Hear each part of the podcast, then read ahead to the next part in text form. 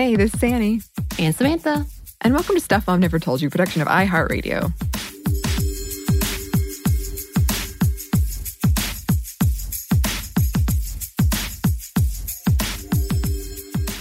Did you get excited about going back to school, Samantha? Uh, I think it was according to what year it was. So when I was younger, I was very excited all the mm-hmm. way up to about fifth grade. And then after that, dread. What about you? no, I totally agree. I, I think I really, really liked like getting a new set of markers or like that stuff. I got really excited about that aspect. Oh, I love those trapper keepers. I loved those. Oh, yes. Oh, the organizing and the getting the color coded tabs. Yes. So I was very materialistic about it. I guess I liked that. But I also dreaded it. I was a very nervous person when it came to uh, meeting new people and what is this teacher going to be like? And well, what if this year is the year that I can't, I don't get all A's and my life will be right. ruined? I think my bigger fears were more so of having to, and I remember being very, very clear, having to sit with people who would tell me all the fun stuff they did for mm. the summertime, in which I did nothing because my family, we couldn't really afford right. to do much. So we would go on vacation every four years, and it would always be the Smoky Mountains. That was it. That, mm. that was mm-hmm. it. Um, so, and that kind of stopped in my, before I hit middle school, which is probably another reason again. And um, so I, I, always had this feeling of dread of having to sit here and listen to all my friends talking about going to uh, the country or to the beach or right. doing all these amazing things or going to all these little camps that you know my parents couldn't afford. So I'm like, I stayed at home and I watched a lot of Anne of Green Gables. Thanks. that was it. And read. right. Yeah, that was a that was a source of tension for me too. We did usually travel to my grandparents' house, but that was all we did. Um, and I think I, I, I was saved though by the fact that I had quote like the cool house that oh, had yeah. a basketball goal outside. Oh, okay. so I had some stuff going on. Okay. I was okay. an outdoorsy kid. Yeah. Well, I wanted to start with that because today we're going to be talking about um, going back to school because that is coming, and some countries that will happen. And here in the US, where uh, we're not handling uh, the pandemic well. Our government isn't handling it well, and the situation has gotten worse and it continues to get worse. The government is is pushing for schools to reopen, and we just wanted to talk about that and what it looks like for women and for for everybody because um, it's very frightening. And, and Samantha and I have said more than once, sometimes more jokingly than others, thank God we don't have kids. Right. Because I I can just feel like in my heart when I talk to my friends who do have kids. Right. That fear and that stress. Definitely something that I've asked my parents because they watch the grandkids, uh, my nieces who do go to school and go to high school. Um, and that's a concern. First, I want them to be okay, uh, the grandkids, but my nieces, as well as the fact that they do hang out with my parents who are a little bit older and mm-hmm. what's going to happen. And then my sister is actually a teacher as well. And so right. these are kind of big questions like what do you what's happening? Why why are we even talking about this? And the fact that, that um, Betsy DeVos as well as uh, the president seem to undermine what is being said by the CDC, not seems to, are undermining uh, what is being said by the CDC and what should be happening and why schools are kind of dangerous right now. Mm-hmm. It's really, really sad to hear that this is a constant conversation and they're kind of turning the whole idea that these kids are at risk if they're not at school because of things that right. are happening in the homes, which could be matched with why don't we actually take care of them while they're at home mm-hmm. instead? Yeah. That's an issue overall because they're always going to go home. So why are you changing all of this all of a sudden to like you actually care about feeding the kids as you are talking about suspending and, and putting more debt on children who can't pay for school lunches on top of yeah regulating what kids are able to do slash are able to have in funding wise. So huh? Yeah, yeah, it's very disheartening to see. And um it just blows my mind this this people acting like, well, kids don't really get it. I'm like, have you ever hung out with a kid? Like right. everybody, everybody I know who's a parent is sick all the time because right. of their kids. and sure, the death toll uh, is smaller for children, it seems, right now. But we're still not talking about the everlasting effects of what is happening yeah. with COVID, as well as the fact that a small number should be a concern. Yes. And There's also like thousands. the kids kids aren't the only people in schools. I have friends who are teachers as well and they're very frightened by this whole thing. So yeah, uh, we did want to talk about this today. Right. So, as in fact, the teachers are so concerned. Uh, there are several that are fighting back or pushing back or asking a lot of big questions.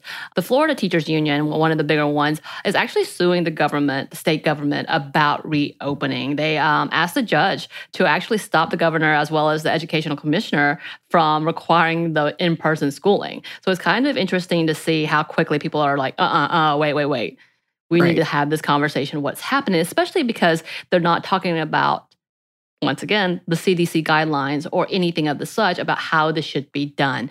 They're trying to find out you know if they can reduce the number of kids in the class sizes as well as that they all are getting adequate protective gear which we know is already an issue in hospitals. Right. Yeah i mean that's the thing. There's no plan in place at all it's just send them back, reopen. Right.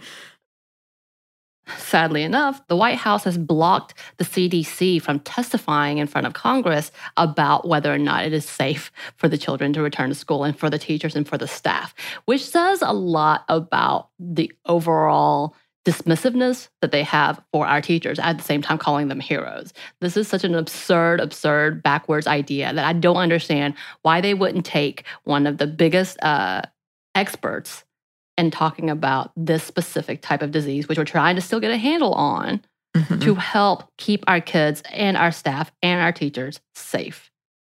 Yeah. Yeah. And I think it was a uh, Pence who said something like, well, we don't want the guidelines to hold people back. And I'm like, well, then what are the guidelines for? Why? oh my gosh. Um, and further concern is one third of teachers are at higher risk over 50. 76% of teachers are women. So right. this is impacting women more. Exactly. And as well, again, I was talking about my sister being a teacher. She is going to have her youngest one. Um, the older one is in college now, and she's doing great. Good job, Gracie.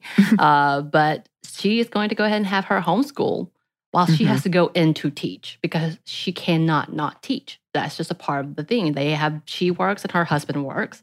And this is how they provide for themselves as well as their children one who is in college and one who wants to go to college. And mm-hmm. it's just an absurd thing that she has to battle this and do two separate things and knowing that it's going to be better for her daughter, but can't put that safety on herself. Yeah. And that's another part of this is um, if we look at homeschooling, and I know we talked about this in a past Monday Mini, but a lot of that is falling to women. Although I did find a really recent New York Times survey that found that more than half of men said they were doing most of the homeschooling, but only 3% of women agreed with them. so a bit of an inconsistency there. I, I kind of really want to see what that looks like. I want to know who are the ones saying that they're also homeschooling. Is it because they're participating in helping also? So they're considering that I'm also homeschooling. I don't know. You know what I, I mean? I did it know. once out of this week, so that means I'm definitely homeschooling. Right, right.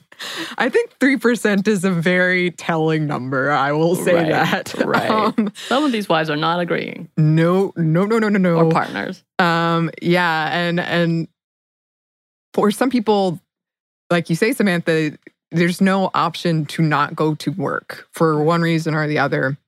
So, what do you do in that instance? And then on top of that, for a lot of those people in that situation, can't afford childcare.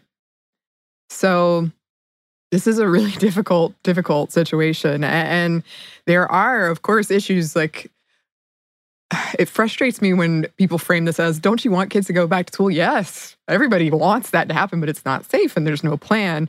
Um, there are issues about kids not only getting food at, at school or getting a good chunk of food at school. Um, there's already been research that shows that American children have been set back seven months in terms of what um, they should be on the path of learning. I think with math specifically, um, where they should be. Uh, so yeah, it's it's not good, but uh, I mean, that conversation also leads to how are we actually teaching? What are the resources and why are Right. we providing the correct resources? A part of this is again talking about the fact that not all children have access to internet yep, and or a computer. Not all of them are able to actually learn from a computer. We also know Right. that IEPs or individual education plans are oftentimes used for children with some maybe having uh, some type of learning disability and or uh, having some type of diagnosis which prevents them from being able to learn. And some of them have behavioral issues due to their learning disabilities and so they have to have another kind of individualized plan. They do not help when your children are being sat in front of a computer saying good Right. luck so we know all of that but that's also just a kind of a tell on how our education system has already been failing Yeah. our kids and how some of these things need to be rethought that's a bigger picture i know that's a bigger conversation and by the way don't get me started on IEPs because I can go on for days because I would have to fight with teachers. I love you, teachers. Please understand um, because they are exhausted uh, in trying to implement these individualized plans, but not being able to do so because they are not, they're understaffed, they're Mhm. overworked, and they're not given en- enough resources. So all of these big things have happened. And then when you put that into the scope of good luck at home, of course we've set our kids up to fail. The end. That's exactly what has happened. So, yes, we are behind because they're at home, but we are also behind and have been behind because our education system is not on par in what we need to do for the children. Big opinion, I know. Yeah. No, no. Um, I think that's a great point, and kind of going back to what you said in the beginning, like there there are these issues that are now being politicized and weaponized that we should have been dealing with before. It points to these bigger problems that you are talking about. Right. Um, I mean, we could talk about standardized testing, but again, another thing. the that we're not Monday Mini becomes the Monday Marathon. Monday Samantha rant. Sorry. I love it. We should rebrand. Just you ranting and me agreeing. Oh, well, I mean, that does talk about, and we're not going to get into it, but the 15 year old who has been detained because she had refused to do her homework. Of course, there's a bigger part to that story um, in her noncompliance and her mom reaching out for help. And the only solution that the juvenile court had was detainment. So she's Mhm. been there since uh, May 15th on lesser charges. Uh, we'll just say it's misdemeanor in comparison to the other charges that children will get. Um, and it's absurd, obviously, once again, that she is still there, by the way, mid May to now. And those are bigger questions of her not being able to complete the work on her computer. And it's kind of an absurd thing because, again, this goes to that conversation of how is the system failing our kids? Yeah. Yep. Um, and also, yeah, we talked about the issues around abuse as well that have been happening. So there's a lot. Um, a lot. A lot I know. I, I don't know if you read the article where they said um, when in the early 1900s, when they had the epidemic, they were talking about the fact that the reason they were able to have kids back at school is because they had it outdoors. Oh, really? Hmm I did and so it was less spreadable, Huh. supposedly, as well as I believe they were given masks. Um, I would have to go back to that, but yeah, it was kind of an interesting thought. Yeah. Obviously, it can't really work for a lot of situations like Florida, which rains apparently at every day at 4 p.m. Is that right? Yes. Yes, that is correct. I've been taught this.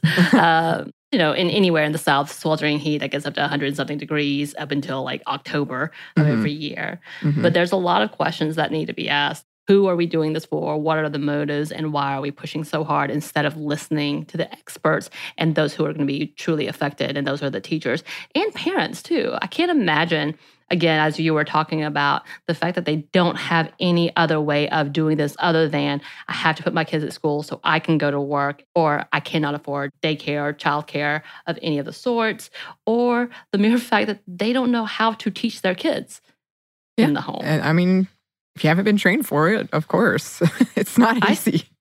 when I was a nanny, I would joke about the fact, and it had been like 10 years since I'd been in college, I think. No, not even that. I think it was like five years since I'd been in college. I was a nanny for a split second, and the homework that they would bring to me, I would just sit there and stare. I'm like, You're only in the fourth grade. I don't know what math this is. what is this? And having to relearn math myself, which should have been basic and remedial. And I was good at math up until like mm-hmm. 10th grade. Mm-hmm. So I was like, what? What is this? So I can't imagine doing that now, much, much later with my own kids. Yeah. Yeah. I remember when I think my niece showed me like some newfangled way they were doing division. I was like, what is this? this is wrong. I think I said that too. I was like, this is not how you do it. No, that's not how I was taught. Kids these days. Kids. Um, oh, Lord. Yeah. So uh, we would love to to hear from any uh, teachers or parents, um, concerns, plans, whatever you have. I know we have listeners in other countries where school is reopening and, and there is a safe plan in place. We'd love to hear from you too. What, what's that like? Um, and you can you can email us. Our email is stuffmediamomstuff at iheartmedia.com. You can also find us on Twitter at momstuffpodcast or on Instagram at stuff mom never told you. Thanks as always to our super producers JJ Posway and Andrew Howard. Thanks, y'all. And thanks to you for listening. Stuff Mom Never Told You is a production of iHeartRadio. For more podcasts from iHeartRadio, visit the iHeartRadio app, Apple Podcast, or wherever you listen to your favorite shows.